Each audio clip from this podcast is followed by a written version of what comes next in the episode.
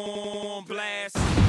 This is Ball on Blast, part of the On Blast Podcast Network, available on iTunes, SoundCloud, and YouTube. If you like it, then subscribe and tell your friends. Holla. On blast. Well, thank you, thank you, thank you. You're far too kind for tuning in once again to the Ball on Blast podcast.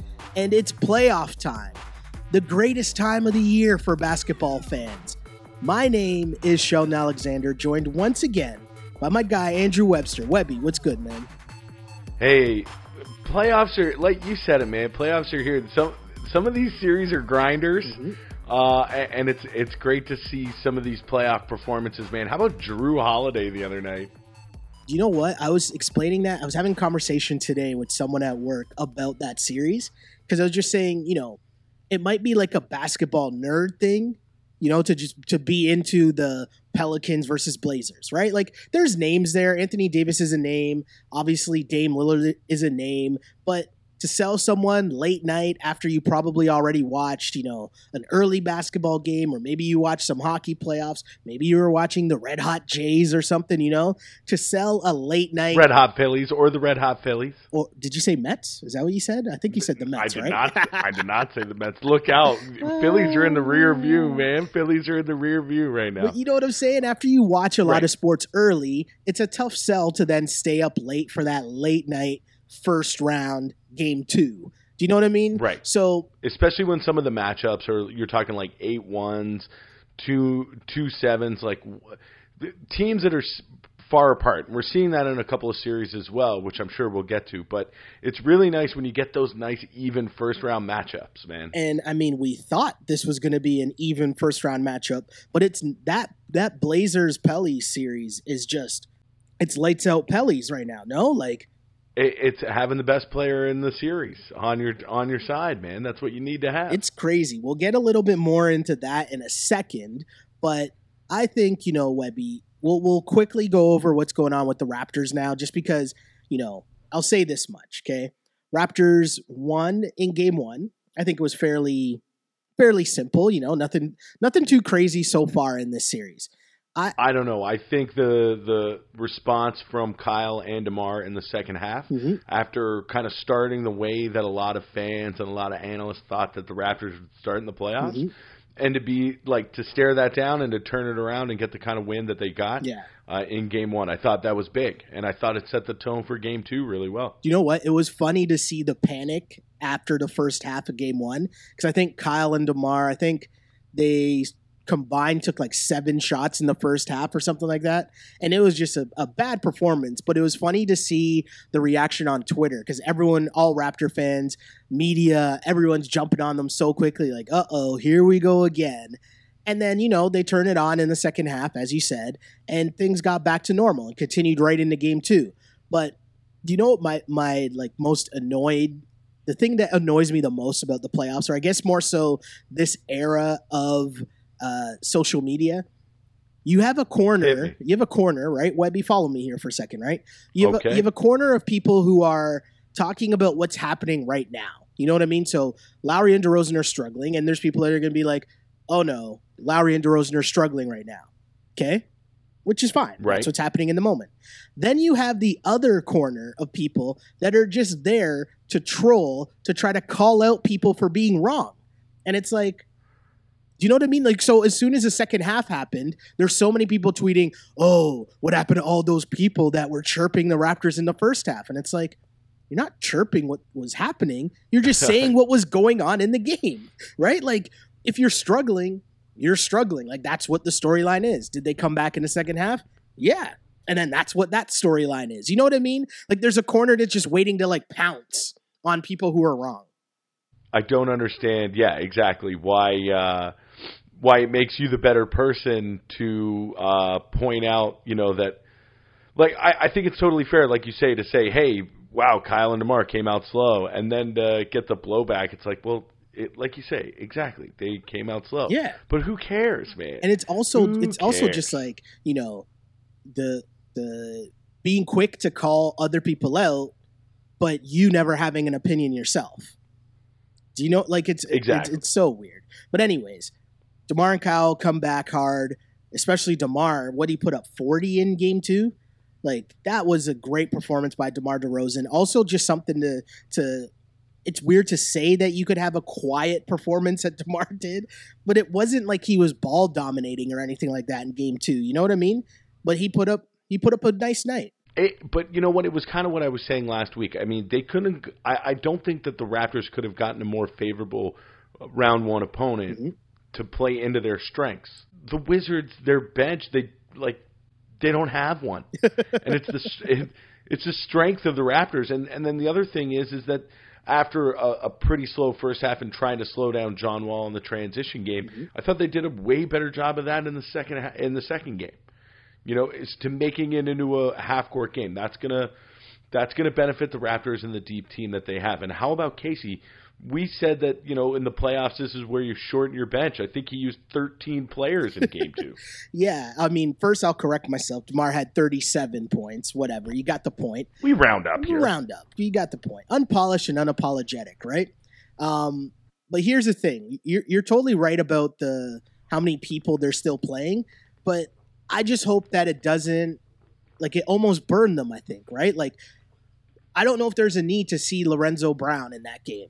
No knock on Lorenzo Brown, G League MVP. You earned all your minutes. You're you're there, cool. But it was just weird, and I felt like the lead the lead was almost twenty, and then it got to like fifteen, then it was like 10 right but it was it was like okay time to bring back kyle and demar and it's like oh no we're still rolling with lorenzo brown here and it got down to like six But no, I I think it was like 10 or 8. it got But it definitely the- got I'm under 10 is but that- i know what you're saying yeah What I'm saying though is that that's what you have those bench guys for. Is that, that it only got down to single digits or it got down to 10 points or whatever because at one point it was at 30.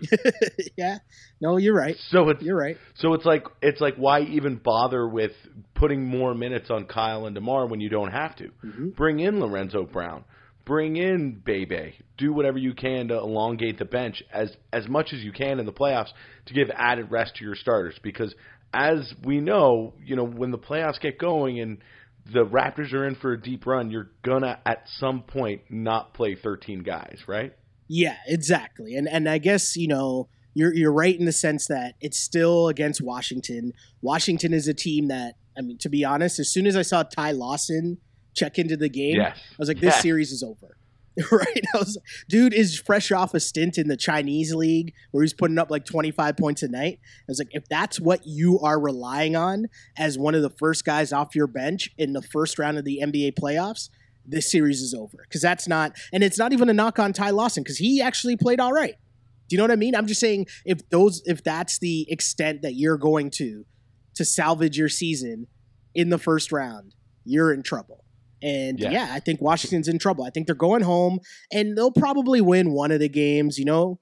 But overall, I just think the Raptors are too much for them. And what about playoff Surge? Right? Like Serge Ibaka has been rolling. And I got to be honest because I was hard on Serge all season, right? I was gonna say he was one of the guys that you were uh, that you weren't happy about. You said that Serge got a ball. If you if the Raptors want to be really good, you were thinking about putting him on the bench. Yep. I was saying that they should. There were points in the season where I was calling for Siakam to be starting ahead of him. I was calling for Serge's head. Like, it's totally true. And I got to admit it. I got to eat some of that now because Serge has been balling in the playoffs. He's been great. He's been great. that first game uh, against Washington. First game against Washington, Serge puts up what, 23 and 12. Just a crazy crazy performance and then followed that up with 10 and 9. So like pretty much back-to-back double doubles. He has just been on a complete roll. Everything that's been going on for Serge so far, he, he just can't be stopped.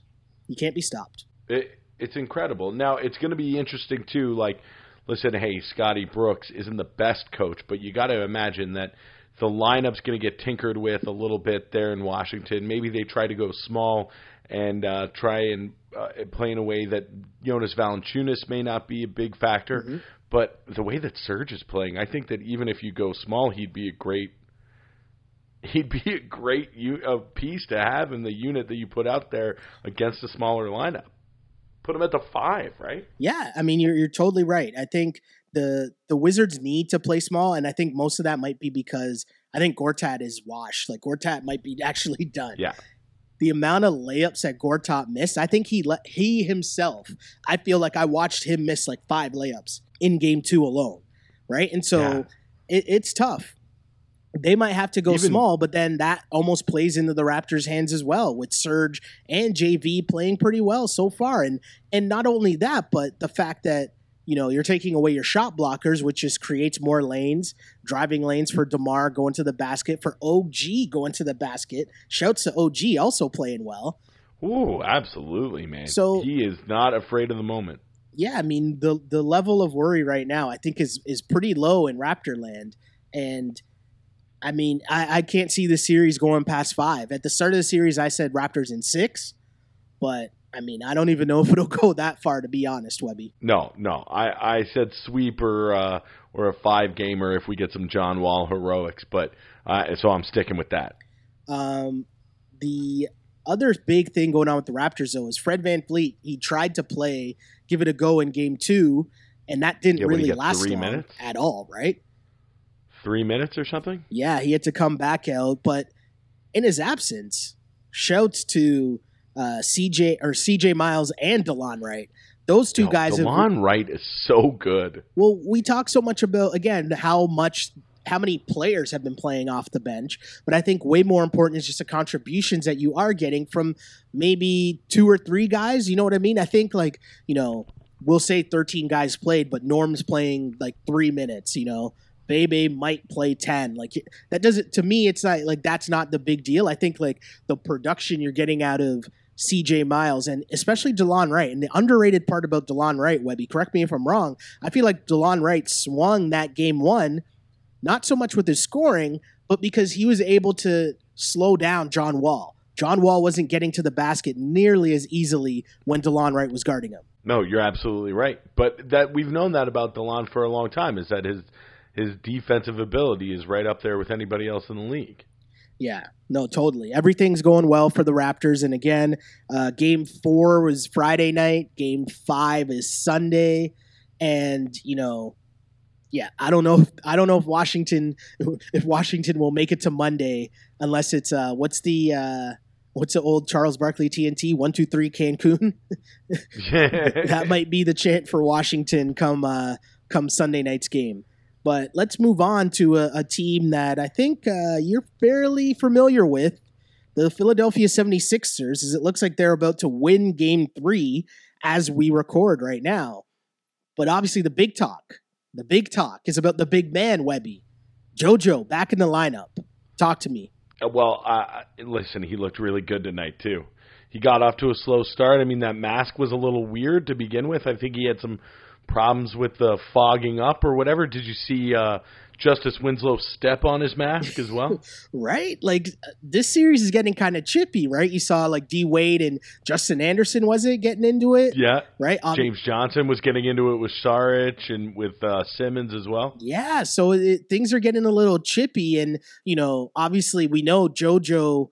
JoJo's going to take his antics to social media now that he's back. But you know, before we get to that, though, what did you make of the whole keeping him out for the first two games of the series, and then him obviously taking it to Twitter where he wasn't really happy about it at all? Sorry, I'm mixing up my social media platforms. He took it to Instagram and said, I'm effing sick and tired of being babied. Webby, do you think that the Sixers were babying him? you know what? The thing with Joel is that he has an unfortunate history with injuries. Mhm. And so this thing, and especially a concussion and the orbital bone, that's nothing to mess around with. So, you know what? I don't mind them holding him out the first two games. I also don't mind him being frustrated and voicing that frustration. You know, I mean, I wouldn't want to be babied either if I saw my teammates in the playoffs and think that I'm ready enough to contribute uh, through this injury. And I think that the coaches and the the upper brass listen to him, and with good reason. He was really good tonight. Yeah, I totally agree with you, and I understand the res- the reason for them to to you know hesitate and, and not rush him back. But the one thing that was weird about it was obviously it's a facial injury, right? And so his nothing was wrong with his vision, so his vision was fine. And so what could really have been better between tonight's game, as in Thursday, and then whenever game two was. You know what I mean? Like how much really changed in terms of his physical condition. To me, the only thing that should have been keeping him out of the lineup is are you waiting for the mask to come in or are you waiting for the mask to be approved by the league or something like that? Do you know what I mean? Right. That could that kind of was the only thing that I could think of that if I were in charge in Philly, what would be holding him back from from letting him go. But you're totally right. The best part about it is you want your star to be, you know, like angry, upset that he's not trying to come back, especially when you know uh, you look at the Spurs and see what's going on with Kawhi Leonard. Or or that is to say you don't see Kawhi Leonard. exactly, exactly, right? Exactly my point, right? You much rather see. Uh, Joel Embiid being out of the lineup and begging to play, as opposed to Yeah. Kawhi Leonard not even being with the team, right? Exactly. Uh, but that series, though, game two was a thing. D Wade giving Miami Miami Oh, no. fans one last hurrah. Yeah, I'm- I would say one last hurrah is, is your key term there.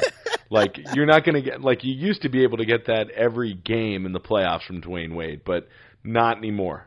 It's a little bit of that South Beach magic for sure.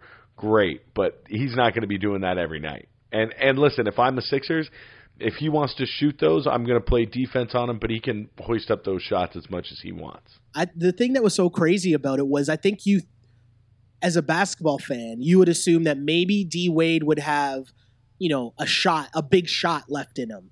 But the fact that he was able to to really carry that game out, and it was weird that he he said Kevin Hart really got to him. Yeah, yeah, he was, he was talking big junk on Kevin Hart. Kevin Hart and AI just sitting in that corner, and they kept showing AI, and he's like mouthing the words, "That's a bad motherfucker." when D Wade was scoring, I'm like, shouts to AI. Uh, I mean, it's good to see one last hurrah from D Wade because this is probably going to be his last season.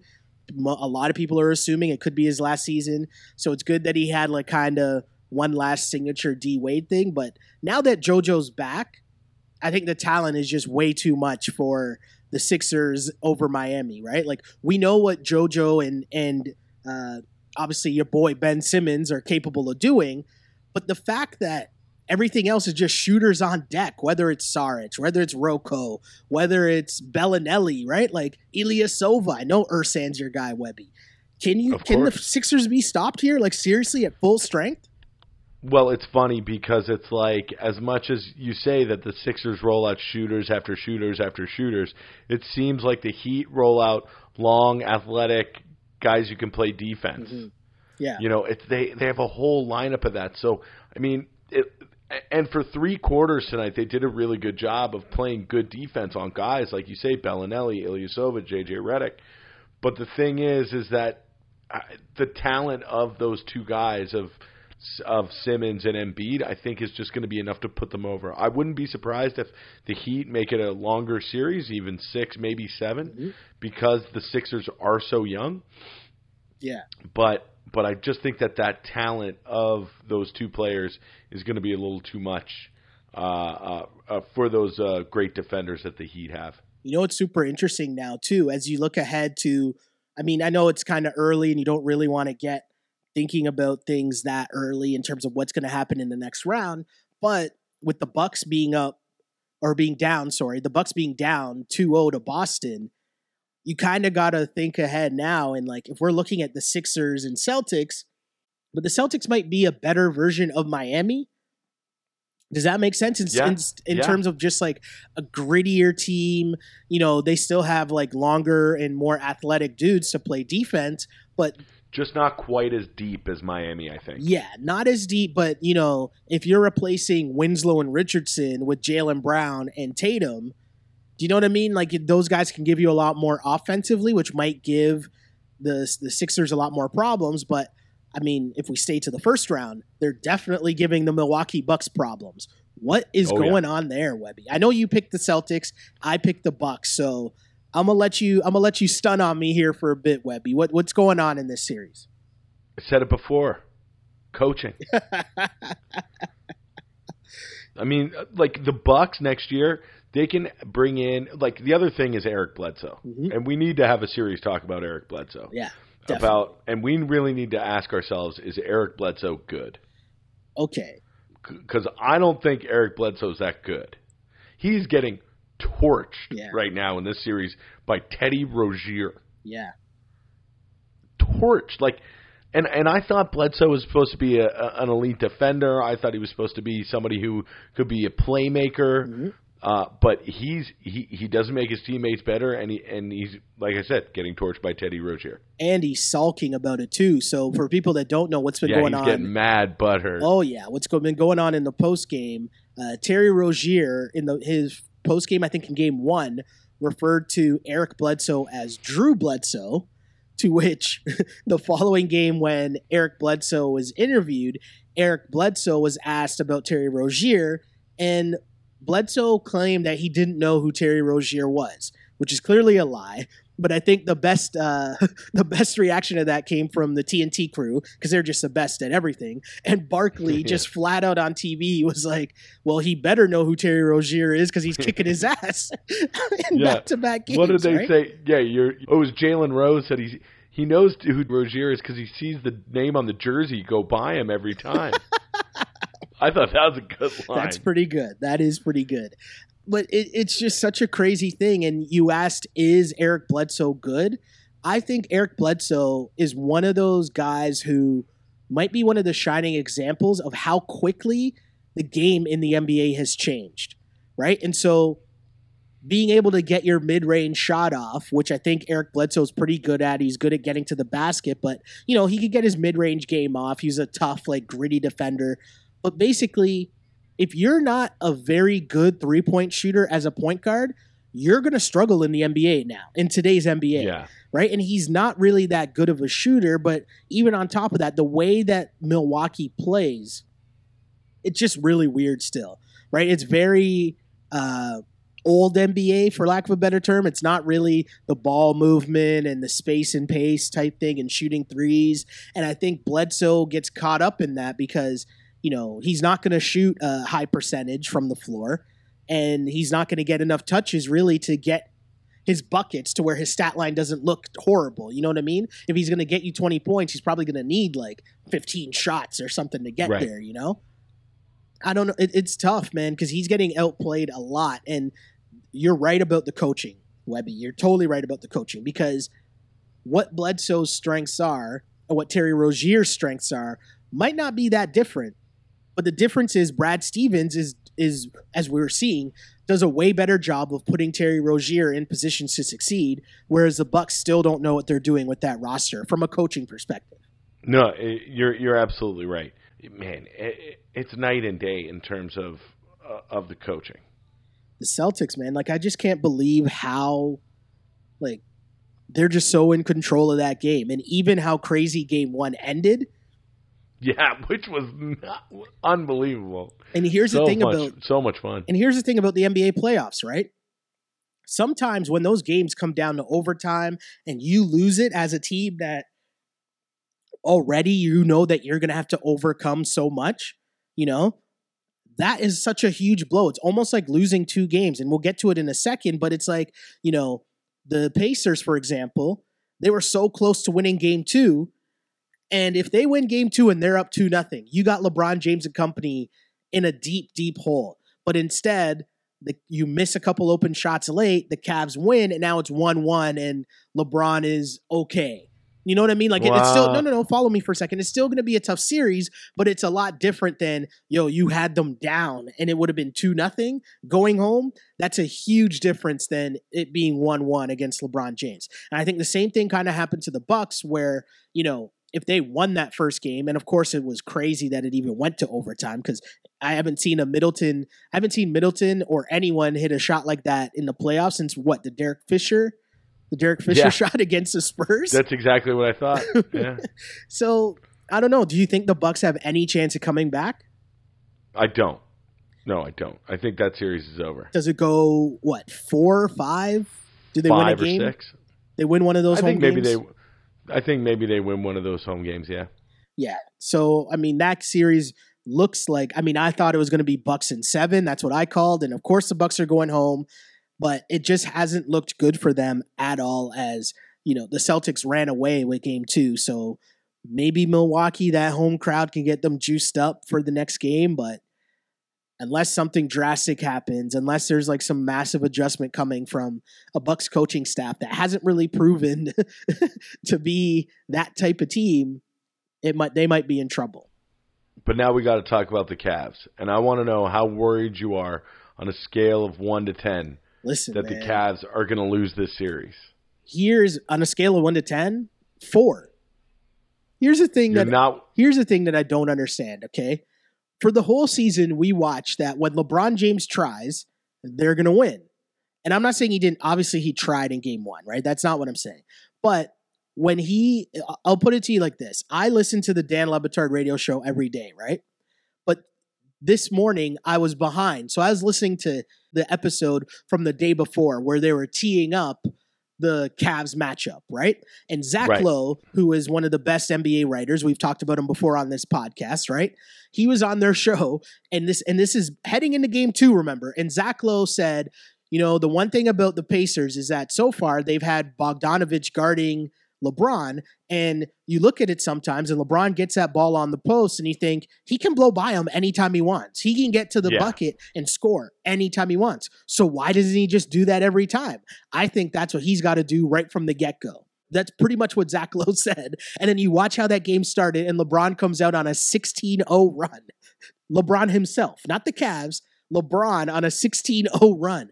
And to me, I'm just like, okay, like it's it's LeBron. Unless you can come up with the way to stop him, he just needs one other dude to be on. And the Cavs, like, it'll be tough, but they're gonna win. They're gonna win the series. So, so you're not worried about LeBron putting up 50 points every game for them to win. No, because he can do that. I mean, it'll be tough. Like I'm not saying it's going to be easy. I'm not saying they're going to they're going to win in 5. That's not what I'm saying at all. I'm just saying they're going to win the series. I'm not worried about them winning the series because I just think, you know, the the real issue that I'm seeing with them right now is Rodney Hood and George Hill still haven't really gotten used to how you have to play with LeBron James. Okay? Yeah, that's a, that's a really good point. I just think that it seems like only of those new guys, like Larry Nance is the only one who's really taken to how to play with LeBron. Even Clarkson is a little slow to learn how you got to play with the king, you know? Yeah, for sure. And Clarkson at least has the benefit of he's playing with the bench a lot more. So maybe LeBron won't be on the floor, or at least he knows that if it's just him and LeBron on the floor, then okay, well, I got to get mine. I kind of got to score. But I feel like Rodney Hood, and, and I know this might sound weird, but you know how Oladipo looks like a completely different person now than he did with playing with Russell Westbrook? I think Yeah. it's difficult to play with LeBron James, just like it's difficult to play with Russell Westbrook. And it's it's just in two different ways, just because they're ball dominating guys. And with LeBron, you're not gonna know when LeBron needs you to go, right? Like I think you gotta you, you kind of had to get used to it, right? Because you're you're playing with LeBron, especially if you're a guard or you're a point guard used to handling the ball, you kind of got to try to be reading when he's going to go, when he's going to be literally standing at the top of the key and calling out plays and calling out directing traffic, and when he's just really going to pass you the ball and he's just going to stand at the other side of the court because he wants you to just cook. And I, and I don't think those guys have gotten used to that yet. And Rodney Hood, you see it in spurts, but not real, not nearly enough yet. And I just think they'll get there, right? Kevin Love, they they they caught a huge. They got to break. hope that. It, it, all right. So, do we know what's up with the hand? Did they say? I saw that it was like I think Dave McMenamin said that he might have a torn tendon in his left hand, but it's not anything like he's going to play in game 3. He'll play through it. Right? Like it's not anything Because if he goes down, then I think it's really over. for sure. They definitely need Kevin Love because obviously he is their top guy with that ability to go for 25 that can take the scoring load off LeBron, right? But the biggest difference was they they inserted Kyle Korver and uh, J.R. Smith into the starting lineup, right? And if you think about it, those guys are what a lot more familiar with playing with LeBron James, right? And you know what's a funny experiment? Watch Kyle Korver on the court because it's so interesting to see while LeBron is doing his thing on one side of the court, Kyle Korver's just standing there with his hands up ready because he knows at mhm. any moment LeBron can zip a pass across the court and he just has to be ready to just let that go. And I, I don't know. I think they'll be fine. Their biggest issue is how do you slow down Oladipo? It is amazing how much he looks and plays like Russell Westbrook. right?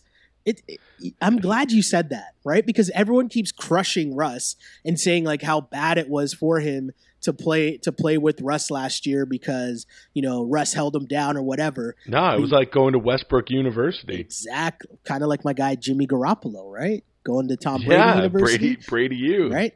But you know what I mean, Webby. You're you're totally right with that. I think Oladipo, he just looks so confident. He looks so so ready to just get buckets, and it doesn't matter who's guarding him on the pick and roll. It can be LeBron, it can be whoever. I think inserting J.R. Smith just, you know, J.R. kind of gave him a different look, and that might have slowed him a little or enough, maybe. But yeah, I don't know. I'm not worried about the Cavs that much, just because same thing. It's LeBron. Okay. What do you like with the Pacers so far? What do you see in other than Oladipo? Well, Collison. I'm really been impressed with Collison. Mm-hmm. Giving Um, good solid D. Yeah, yeah, absolutely. And I thought that it was going to be like a little more Lan- and like Lance has done his uh his Lance things and, and been very very entertaining and I thought they might be able to get a little more of him, but I think that Collison's like really stepped up into what they need from a second guard there. Yeah. I, I think he's been great. Oh yeah, it, it's it's very interesting too. And Miles Turner hitting threes. I know that's something that he put in his game this year, but I hadn't watched a lot of Indiana. yeah, and just to see him stroke it from deep, that's an awesome thing to for a guy like Miles Turner to add to your repertoire. If you can like protect the rim on one end and stroke it from outside at the other, that's like your Porzingis formula. yo, Miles Turner is really good. You're so right about that. I think you know, if not for maybe Jrue Holiday, Miles Turner might be having the the biggest coming out party for someone who we know is okay, but you're kind of really seeing their their full skill set. You know what I mean?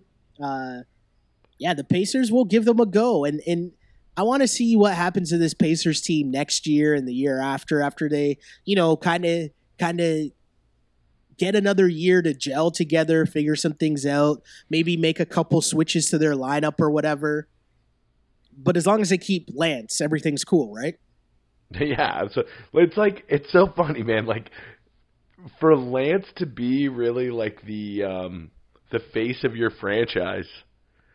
like now that Paul George is gone, like yeah, Victor Oladipo for sure, but it seems like I know Lance went to like four teams in 2 years or whatever it was, but he just seems to me like he is the epitome of the Indiana Pacers.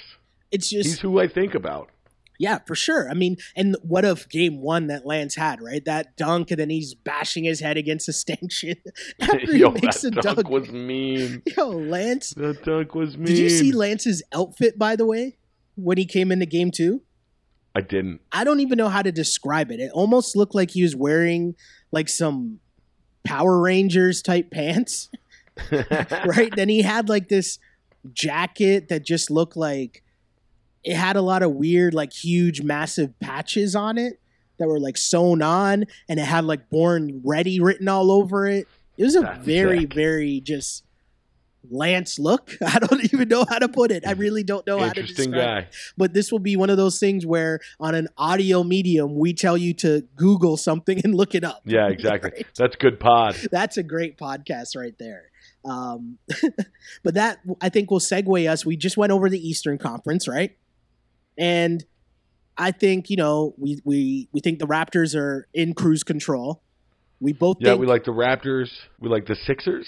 yeah, we think the Sixers are going to take control now that JoJo's back. They stole game, not stole game three, but they won game three fairly comfortably with JoJo back in the lineup in Miami. I think that's a big look for them to kind of take a take hold of the series. No, Yeah, absolutely. And then- we need JJ Redick to take more of Marco Belinelli's shots.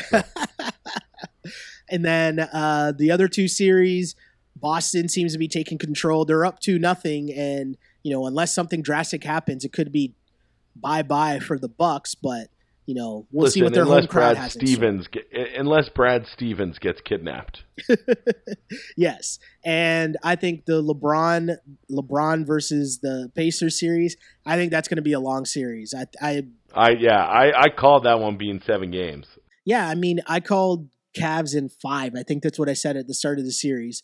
And now looking at it, yeah, I mean the, the Pacers are, are real. Like they're not to back down. I think their toughness, like that's the biggest thing that you're seeing. Because for you to take that blow from LeBron, and LeBron had I think 29 in the first half, and you're down 20, and to come back and be within a shot of tying the game at the very end, yeah, this series is to go long. I still think the Cavs win, but it's going at least six. I think, right? Let's switch gears though, Webby to the wild, wild Western Conference where, you know, we're getting blowouts, right? Like if you look at the three series, the only, well, of the four series, the only one that's kind of close so far is the OKC and Utah series, right? Kind of close. Is that what? Is it two one now? Utah. No, no, no. That series is at one one. It's at one one. Sorry, Yeah. that's right. They've only played two. Yeah, games. they've only played two games. This is the NBA where they stretch out everything, right? right, and it's now so confusing. Some teams have played three, others have played two. I'm I'm lost. It's okay, Webby. That's why. That's why I'm here. I'm here to help, Webby. I'm here to help. Good. So Just that guide me through. Yes. So so that series, we can start there. That series has been exceptional so far. Two great games. I'd say Yes. first game you got to give up to playoff P as Paul George went crazy. He had what eight threes in that game. yeah, it's insane. A great performance. But then game two, the Rook Donovan Mitchell. I know you got love for Simmons, but Donovan Mitchell put on a show in that game too, Webby. This has been a great just- series. Just because I got love for Simmons doesn't mean that I don't also love watching Donovan Mitchell play. Yeah. and he was excellent. He was excellent. And now the other thing too was we were talking about that series and about how great the uh, just the big behemoth down low would be. Mhm. And man, it, that hasn't that it's been just as good as advertised. for sure. And you know who's better than I thought he was? Favors. Favors is better than I thought he was. He's really Yeah, solid. He's a really solid big guy. He's super skilled as well. I think I saw him knock down like a a, a deep. I think I saw him knock down a three, maybe like. Like he just seems like a very skilled big man that can do a lot more things than I thought. I thought he was just kind of like a bully rebounder type, but the He's got a little finesse. yeah, their interior passing is really good too. There are a lot of plays where they'd get the ball and in either one, whether it was Gobert or Favors, you could see there were skilled passers in the sense that they would hold the ball and draw the defense before giving it up to their other big to get an easy layup or dunk. And I was really impressed with how well they played, but that's a well coached team as well, right? Yeah, it is. It is. uh, Ricky Rubio too seems to be. Uh, I was wondering how that matchup would go, him against Russ, and not that Rubio is like holding his own or or anything. Like he's not like close to Russell Westbrook, but he's played a lot He's better than I thought. And and you know what? It's weird because his style of game, like it's an evolution of how we knew Ricky Rubio as the young kid in Minnesota, right? Mhm. He's taken the skill set that he has and he's adapted for today's NBA as well. Oh yeah, oh yeah, definitely. As much as we talked about Bledsoe not adapting, Ricky Rubio now has a three point shot. You know, like he, Yeah. he's not knocking it down like at a crazy Consi- clip yeah. or anything, but I mean, you can't just leave him wide open like you could earlier on in his career when he was in uh, Minnesota. And speaking of shade, we talked a little bit earlier about Twitter shade, what's going on there. But someone wrote, I think it was Michael's Michael Lee, maybe might have tweeted out that Ricky Ru- Ricky Rubio got a playoff win before the Timberwolves did, and Donovan Mitchell put like the emoji where like your mouth is zipped up, not saying anything, you know Right, right. and like that tweet. I thought that was really funny. But it, it's really interesting to see, man. Guys, that's what the cool thing is about the playoffs, right? I think I think it's a great it's a great opportunity to see that as much as stats can tell you, right? You can't. There's certain things you will never be able to quantify, and that is guts and heart and how much dudes have that extra gear they can go to because it's playoff time, right? That's what's been so cool to see so far. And this series, I think, is going to go long. This is going to go at least six games. OKC has the talent, but when their shots aren't falling, you know, the way that the Jazz play, they play such a solid and consistent way that they're not going to get blown out in any game. They're going to keep it close. And last game, Melo was bad. I know I said Melo. I was my going to say speaking was I bad. know I know you were saying, you know, uh, shots falling, so we're not talking about Carmelo Anthony. he was is bad. just- he was bad. he he just fell off a cliff the last like two or three months, man. here's here's the thing, right? I think with Russ and Paul George, right? Those guys got to go every night, and and I always use the example of because I feel like all these newly formed super teams, right? I use the the example of the Miami Heat super team, right? Because I don't think the way that Boston, the Celtics team, was put together was different because KG was like an inside guy, Paul Pierce was like the go getter, and Ray Allen was a sharpshooter, right? So they kind of like had pieces that fit. Whereas with the Miami Heat big three and even Golden State, and now what you're seeing, I know it's weird to call. I know we're still looking at the Thunder as a big three, even though it's not really a big three. But my point here is that with these guys and how these guys have to play, you have to look at that Miami team. And really what it was was LeBron and Wade were beast mode every night.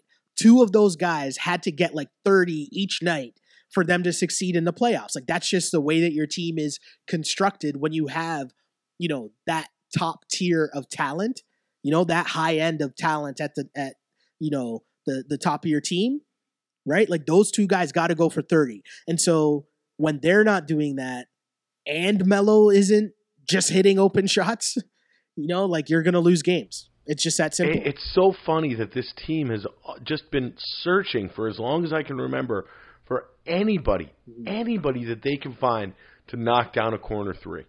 Yeah, if I feel like if I remember, because if I go back, right? So that first, the Miami Heat team, uh, for people that don't remember, I know Webby will remember this. I used to produce a segment on the score called the Heat Check, right? And it was like, fair. no, but the reason why this is stuck in my head is because I remember, I'm trying to remember what the magic number was, but I think it was like 75. And it was basically whatever If those- Wade, LeBron, and Bosh, Bosh, combined for yeah. 75 points, the Heat were whatever and whatever. Like that was their magic number. If those three guys got to that number, chances are they won. They won like 90% of their games or whatever it is, right? And I think that's kind of the formula you look at when you think of these big three type teams, right? And so if Paul George and and But no, listen, listen. The Oklahoma City is not a big three, and they I know, but I'm- stop. But I'm saying if you if you're getting at least 25 from Russ and Paul George, right? All Right. Melo has to do at that point, if those two guys are on, Melo's going to be wide open, and all you have to do in that instance is knock down open shots. That's that's But more so my him. point, right? Like it's not We've that Melo's going to give you can't do it. 25. It's that you just need a consistent 15 from Melo. You uh, listen. You need a consistent fifteen from somebody else. Yeah. You know, and, and it's just not coming from from Melo right now. Yo, you know who they got to play more? Uh, Grant, Jerami Grant. He looks good, man. He's been playing know. really well, and I know that that you could be right. That could be at the expense of Melo. You got to play him more, but he's looked. He's just so active. He's so super long. He's a good shooter. He's a good rebounder. think- he's super athletic. Like I think Corey Brewer being uh, like a late, late, late season pickup for them has been awesome. yeah, what a great pickup for them, right? He's been incredible, and he's got to be like, he's getting to be an old man now. Oh yeah, he he's a great pickup because he came in and just knows his role, right? You how many times you see him diving on the floor for loose balls or, you know, jumping in probably over someone's back trying to get a rebound. He's in there And I never- all those hustle plays. I never remember him being a great like lockdown defender, but they needed him to come in and play Roberson's role, and he's done incredibly with that. Yeah, like he might not be you're totally right. He might not be like that lockdown defender, but it's not going to be because of hustle. Right? Like he's still going to grind it out. He's still moving hard. He's still trying to make all those key plays. As I said, loose balls or, you know, those those hustle heart plays or what do those Raptors t-shirts say? Hustle over hype. Right? Hustle over hype. There you yeah, go. Yeah, like that's the that's what we're seeing a lot from Corey Brewer, and he fits in perfectly because on a team with Melo and Russ and Paul George, you kind of need to have a guy that's just gonna, you know, he doesn't care about scoring. He might score open shots or wide open shots or layups, but you need a guy to try to get that extra rebound or try to get that loose ball. This is a perfect fit. And it worked for Billy Donovan taking one of his old Florida boys, right? The Gator boys, was that their name? That's right. You, what do you think, uh, Joakim Noah? right? Who would who would have thought that right now Corey Brewer would still be a key part of someone's team, but Joakim Noah wouldn't? Corey Brewer was always the guy that I like most in those Florida teams. Ah, He was always the guy who was hitting the threes and playing the defense, man. yeah. For those for for those two Florida teams, I always thought I'm I'm glad that he has a long NBA career. Oh yeah.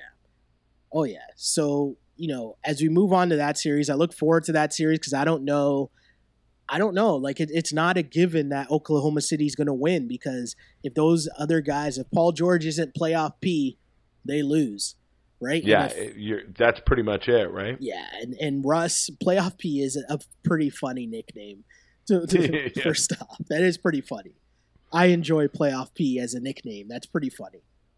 So it's no longer PG thirteen, or I guess it's PG thirteen in the regular season, and then playoff P in the postseason. Yes, exactly. I also like that Melo and and Russ kind of enjoy like making fun of him. You know what I mean? They're kind of making fun of him about the nickname too. I kind of like that aspect of it. I, I like it. Those guys seem to get along. They seem to like each other. Yeah, that's the that's a good thing. Especially like Russ and P too. Like it's going to be really interesting to see what happens with him in the summer. super interesting to see what happens with them in the summer, especially with all the things, you know, this might shift us perfectly into that Spurs series now because, you know, we're talking about what's going to happen with Paul George in the summer. It looks like the Spurs are about to get swept yeah. out of the playoffs, but the big storyline going on with them, other than what's going on personally with Gregg Popovich, obviously thoughts and prayers go out to Pop and his family for what's going on there. Absolutely.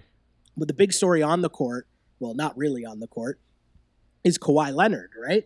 And what's going to happen with him in the offseason in San Antonio because the story came today that the Lakers are going to make an aggressive push to try to make a trade for Kawhi Leonard in the offseason. And why is that really important? Because if the Lakers trade for Kawhi Leonard, that would mean that they would still have enough money to still try to go out and sign LeBron James and Paul George, right? So Oof. if you're talking that your team is Kawhi, Paul George, and LeBron, I don't even know who you have to put around that three. Listen, but I that's a pretty know- good team. I know that they would figure it out, but don't those three guys play pretty much the same position? The NBA has no positions anymore, Webby. That's a good point. That's a good point. no positions anymore. Put out your best players and see what happens, right? Uh, what do you You're absolutely right. What do you think though this whole Kawhi Leonard situation though? Because he's getting ripped, but not nearly as much as he should be, right? No, I don't think that he should be ripped that bad. I mean, like, yeah, he should be ripped for, especially.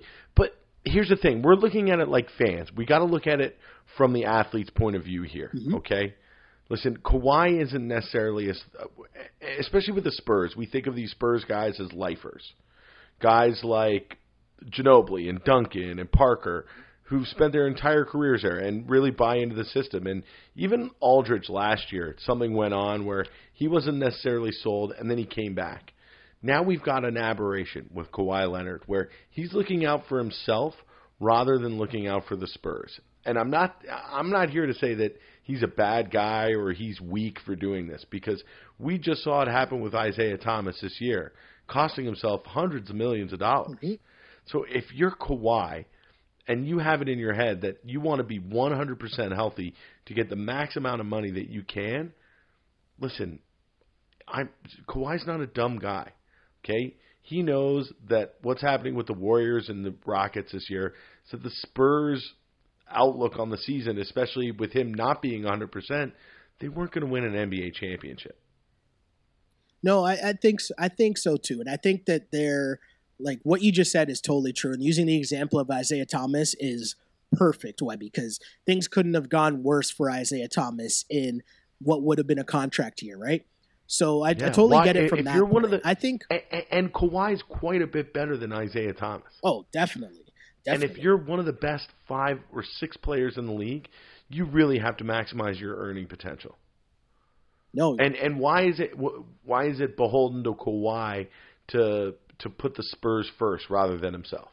Yeah, I just think I wonder if there's something that we don't know about that went on behind the scenes, right? Because something has to happen. I feel like regardless of putting yourself ahead of the team or whatever, right? Like I feel like something had to happen to where you're able to sit in front of all those guys that you've went to wars with, right? Manu and Parker, and you've seen like you've been through it all with those guys in during your career so far, right?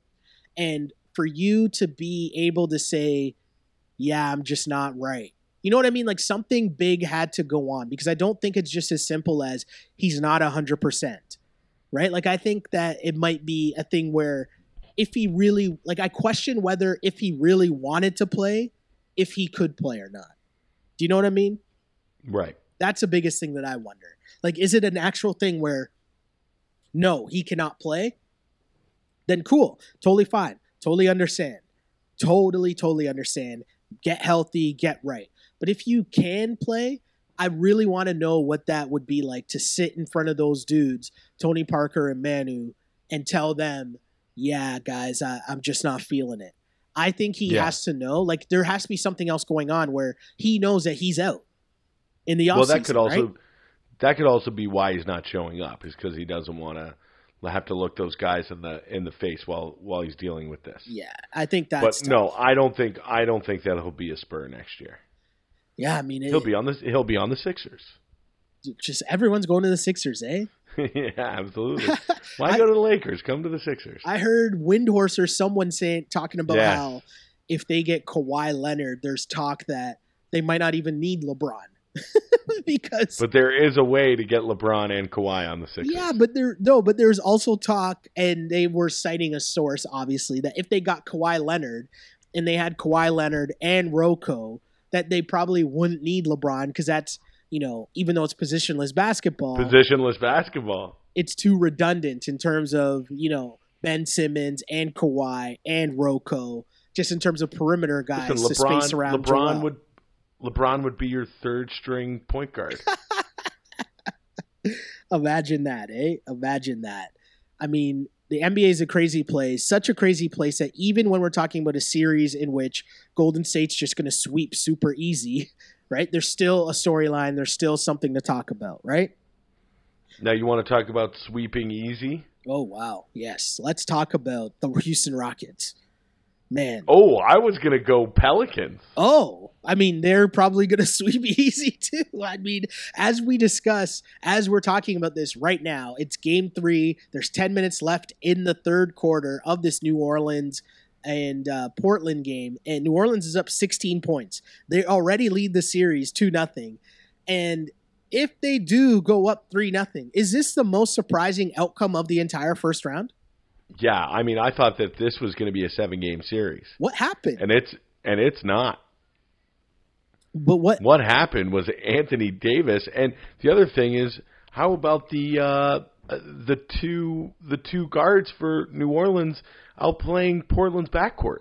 I Playoff Rondo and and Jrue Holiday are, are a force to be reckoned with. I Bring on Clay and Steph, man. I think, Webby, if you were to go back and listen to last week's podcast, we discussed that the biggest matchup in this series was going to be the backcourt matchup. And we talked about it, you know, don't sleep on playoff Rondo and Jrue Holiday. We talked about it last week, right? That this would be a back and forth series. We said it would probably go seven. And obviously, if we're saying something's going to go seven, that definitely means there's we have a lot of confidence in the Pelicans, right? And were we expecting this? No, of course not. I mean, I thought the Blazers would still win in seven, but this is crazy. I'll admit, Jrue Holiday is way better than I thought he was. Way better than he gets credit for, I think, league wide, even, no? Oh yeah, absolutely underrated. What are the parts of his game that you that you like the most? Like what are you seeing from Jrue Holiday? as corny as this sounds, Mhm. and as you know, unstatistical as it is, I never thought that Jrue Holiday would come with the big playoff nuts. no, you're right. Yeah. No, I see what you're saying. I totally I But totally get he's he looks ready for the moment, man. And this was somebody that like. Listen, as a Sixers fan, I, I watched Jrue Holiday play for us, and I, I liked him as a guard, and I thought he was solid, Mhm. you know. Yeah. But he has transformed his game, and like I guess he's a little bit bigger, a little bit more solid. But man, he can hit the open shot. He's playing good D. Eh, eh, He's a perfect complement. His skill set is a perfect complement to play with that pick and roll uh, Rondo Anthony Davis connection. To have a guy like that that you can trust on the wing uh, and to be a great two guard is exactly what you need in that situation. And you know what's crazy, right? I alluded to it a little earlier, right? Because we were talking about how obviously in all sports now the wave is talking about analytics and stats and I dare people to find the statistical measure that would have pointed to Jrue Holiday and Rondo being able to outplay McCollum and Dame Lillard, right? There's nothing more than that than just playoff Rondo experience, right? And will, and you're right. It's not, you said it was, it might sound cheesy, but I think you're totally right. Just the will and determination of Jrue Holiday to embrace that matchup. Like, yeah, I'll take Dame Lillard. Dame Lillard is one of the top point guards in the league, right? Dame Lillard for a while Got there. MVP buzz. Exactly. And so you don't think that Jrue Holiday was hearing all that talk leading into this about, you know, you don't think Rondo's just like in his ear, gassing him up, gassing up AD. Like Rondo's been through playoff battles, he's been through everything, right? And you don't think that Jrue Holiday wasn't ready for this matchup? Like it's crazy what that backcourt is doing to Lillard and McCollum, who have struggled for now three games. And it's a far, far cry from what we saw during the regular season. But at the same time, Jrue Holiday is a great defender. And there's talk of Jrue Holiday being on like the all defensive team, which is, again, something that defense is tough to measure, but, you know, it's not really something that gets bigged up a lot, no? Absolutely. But it's what you need when it comes to postseason time. Definitely what you need. And I mean, you look at Dame Lillard. Dame Lillard has has yet to crack the twenty point mark in three games. And I know that this game's not over yet. They're still in the third quarter. He's only at But twelve. they only have 50 points. Yeah, right. I mean, this is not going well at all for the Portland Trailblazers. But I feel like you said you said last week during the podcast that you know the lower seeds did have a shot, and you pointed to the the the Pels as being like, well, Anthony Davis we know is probably the best player in the series, and so if Rondo and Holiday can make up the difference. they're in business, and I think they've done more than than They've kind done of more than that. Yeah, absolutely. what a series. It's been such great like the first two games anyways were close. Like they were closer games. It was just right down to the wire. Holiday had that great block at the end of i think it was game one to seal that one. But a blowout win in game three as they come back home if imagine that like imagine the the pels and the golden state warriors just resting that is crazy but i wonder here webby would they be doing this with boogie Ooh. like I, I Yeah, I don't know you know the what? answer. They would probably, uh, to be honest, like if they had Boogie, I mean, the way that they were playing and the way that Davis kind of transformed, who's to say that the seeds wouldn't be flip flopped? Mhm. That they wouldn't be the three seed in the West? True, very true. Yeah, I feel bad for Boogie, man. I wonder. We we were just talking about the offseason. I wonder how just how I wonder how this will play out in the offseason as well. Because Boogie, will he stay in New Orleans? You know, like will them making this kind of if they win a round without him, you know, is is he gonna feel a closer bond to these guys? Like, you know, man, if I was there, maybe we make the conference finals, and so he'll want to play it out, or will the lure of you know, maybe playing teaming up with LeBron or teaming up with Paul George, will that lead him away? I don't know. I, I can't wait to see how this offseason is going to be so lit. It's going to be nuts. And the playoffs are Yeah. still lit, right? Uh, one thing that's not lit, or someone who's not lit,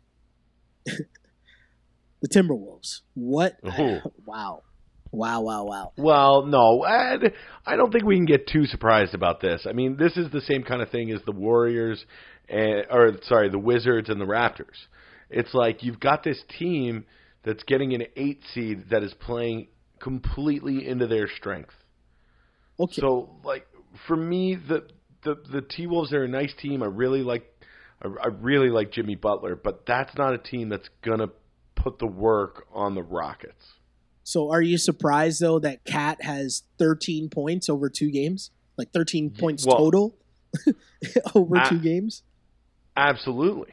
I mean, I was reading about his usage rate today. Uh, he and Butler's usage rates are way down, where guys like Tyus Jones and Jeff Teagues are way up. And Jeff And those two and, guys- uh, and uh, Derrick Rose.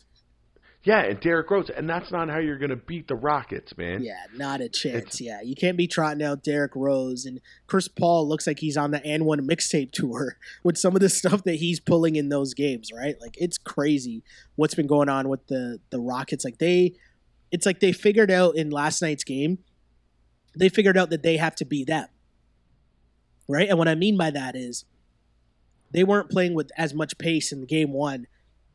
They weren't playing with nearly as much pace in game one as they were in game two in terms of just getting up and down, spreading it out, shooting their threes. Right. James Harden didn't even really do that much, really, right? It wasn't even James Harden. James Harden had 12 points. I think he was like two for 18 in that game. It was really everyone else Yeah. splashing shots.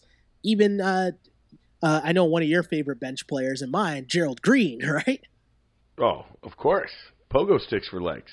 But he's transformed into a really nice bench piece for them because he can hit the open three. Yeah, again, you know, it's one of those things we were just talking about in terms of, you know, certain people, the NBA completely flipped within two years in terms of style of play, right? So, you know, if Gerald Green two years ago, he was just a, a huge, was just a straight scorer, right? But he could shoot threes. Now, you, how important are those athletic swing three and D guys? If you're super athletic, you can play defense, right? so he can already score you take that shot out, you start to be able to knock down a three pointer. Okay, cool. Now, how super valuable is Gerald Green in the NBA as opposed to, you know, D Wade kind of not only has he gotten less athletic, but now you're playing mid range game, and that game doesn't really fit in today's NBA, right? Exactly. Yeah, that's what we were talking about. Super interesting stuff, Webby. But overall in the playoffs, let me ask you, Webby, who who other and I'm gonna exclude the Sixers from this because I know I know you go TJ McConnell.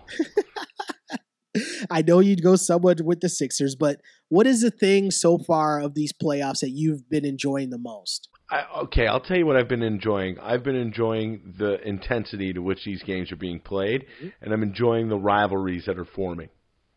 Uh, now, I, I'm sorry, I got to bring it up, but I, I've, the Sixers and the and the Heat is forming into a really nice, hard rivalry. You're right. You're right about that. I'll allow the Sixers talk there because I agree with you. Seeing the chippiness, U- seeing Utah, the Utah, Oklahoma State, or Oklahoma City as well. That's developing into a really nice Yeah. rivalry. yeah, that will be a solid series for sure. But did I see James Johnson tonight? He was drawing with someone. Was it Simmons? And he, Simmons, it yeah. looked like he was No, saying was- to him like don't do that. Don't do that. This is basketball. Don't do that.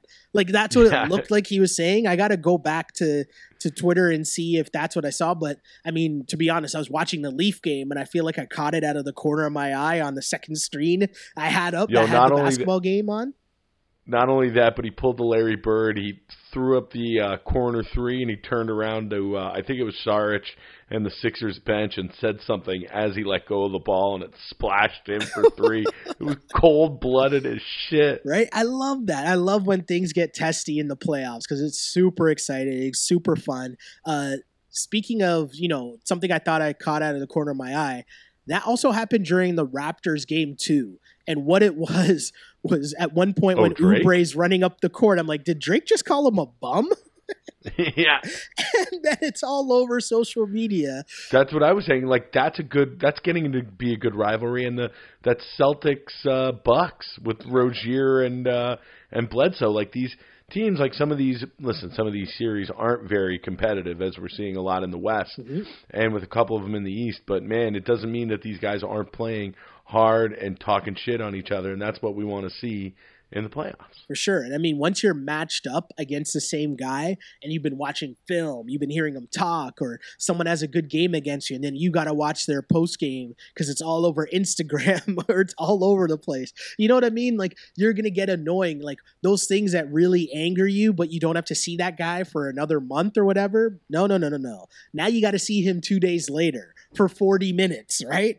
And it's going to be real annoying. And some guys thrive off that because that's, you know, James Johnson might not be as good as Ben Simmons, but he, he's going to use the advantages he does have and try to body him and his get in his yeah. head and be the tough guy, right?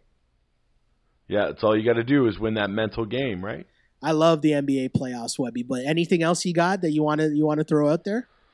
Man, no, I'm just ready for another weekend. I'm ready for the second round to start. I'm ready for the Sixers to continue their run to the NBA Finals. I like it. Uh, did you catch Atlanta last week? Speaking Uh, of Drake, yeah, I did. speaking of yes, Drake, I did catch Atlanta last week. It's fantastic. back Again, like uh, we say it every week. It's like you never know where they're going to go with the show, but I'm always happy uh, with the result. And listen, you and I, big Darius fans, and when she is uh, when she is at the party and uh, on the edibles, yeah, uh, and then Darius just shows up, that was the best. it was so perfect, right? It was so perfect. Such a good episode again, and I think they do such a good job. We talk about it each and every week of taking real life situations and kind of making a mockery of it, but like still keeping the real elements. So, because and people don't know like that stuff about you know, oh, there's a party at this mansion. Oh yeah, and the girls The meet at a certain location and they bus in girls so that people don't know where the location is, right? Like that's a thing that really happens, right? Like, yeah. that's a thing yeah. that honestly happens. And even I'll tell people like this happened during All Star Weekend in Toronto, right? Like they rented out a mansion and that's where the party was. And I mean, I did not attend said party, but I did hear some interesting stories about like what was going on at said parties. And there might have been there might have been like a, a pillow fighting room, which I'll just I'll just end it there. It but. Yeah. we'll let you know what's going on in that room if you know what I'm saying, right? But it was just so funny how they take these things and turn them into full episodes and how they're able to just take one character from a great cast and build a whole entire episode about this one character that isn't even really a central character or not one of the Yeah. main characters, quote unquote, right?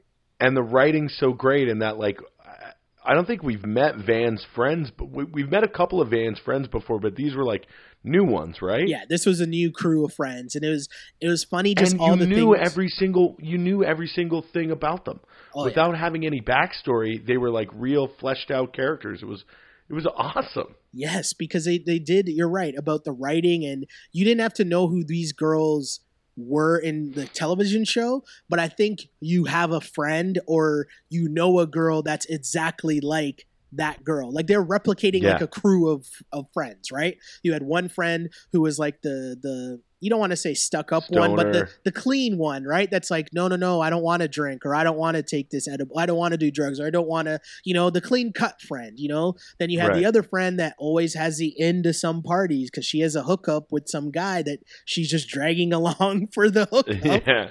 right? But it was just so fun. It was, it was such a fun episode, such a fun ride. Good stuff, right? Uh, it, fantastic. I can't wait to watch tonight. Uh, I'm gonna say this, Webby. Billions is gonna turn into our. Uh, uh, I was about to say Kevin Dillon for some reason, but I meant to say Matt Dillon in terms of. Uh, sorry, but we ran out of time on this episode. right? The whole Jimmy Kimmel bit where we ran out of time for um for Matt Dillon. oh, Matt Damon. Matt Matt Damon. Damon. Wow, that's why. What am I doing? I blew the joke. I got the guy's name wrong. Matt wrong. Dillon and Matt, Damon. Jeez. Two different. What do we all look alike to you? Do we all look alike to you, Shelly? Wow. Every white guy look Oh, alike.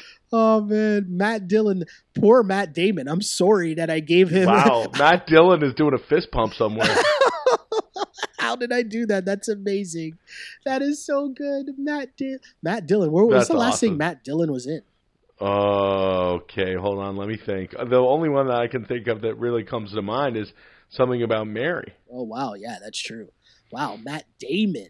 Wow, the Jimmy Kimmel bit. I guess we'll talk about billions next week. We ran out of Yeah, time. no, no, no, no. I, I'm, I'm, I didn't watch last week's. I didn't watch last week's, but I'm sure I'll have unkind things to say Yo, as soon as hold I on, hold on, up. hold on. Honestly, I'll tell you that last week's episode was amazing for one reason and one reason only. Chuck Okay. Senior is the best. okay, That's all I'm gonna say. And people that if you watch Billions and you're listening to this, you know exactly what I'm talking about. But I'm telling you, you need to watch this episode just because Okay. I'm telling you that Chuck Senior is the motherfucking man. That's all I'll say. All right. Please watch this like I say, I'm, I'm in on the hate watch, so I'm in. for sure. But uh, we ran out of time for Billions. We ran out of time for Matt Dillon and Matt Damon. And Matt Damon. but we didn't run out of time for the NBA, so we'll be back next week, of course. But until Hopefully, then, we'll have some second round uh, matchup set. for sure. Uh, but until then, if you want to hit us up on social media to, you know, let us know what you think of the series as they're going along, you can find me on Twitter at Shell Alexander and on Instagram at Sheldon Alexander. And of course, you can find me on Twitter and Instagram at awebster84. Holler at me. And as always, this is the Ball on Blast podcast, part of the On Blast podcast network. And we are always unpolished and unapologetic. Until next time, see ya. Peace. on blast. This is Ball on Blast, part of the On Blast Podcast Network, available on iTunes, SoundCloud, and YouTube. If you like it, then subscribe and tell your friends. Holla. On blast.